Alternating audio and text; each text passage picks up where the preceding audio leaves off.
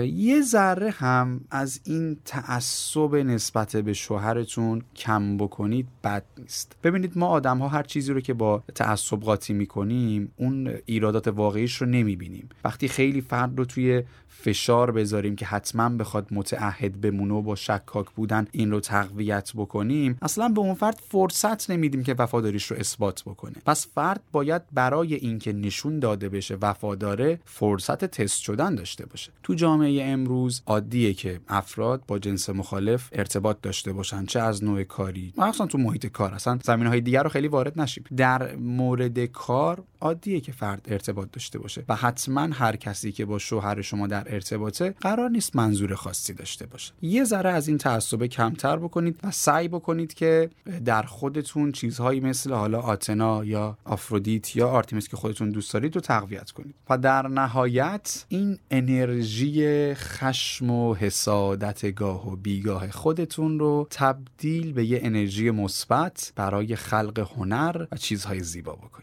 هرا دلسوز قدرتمند متعهد.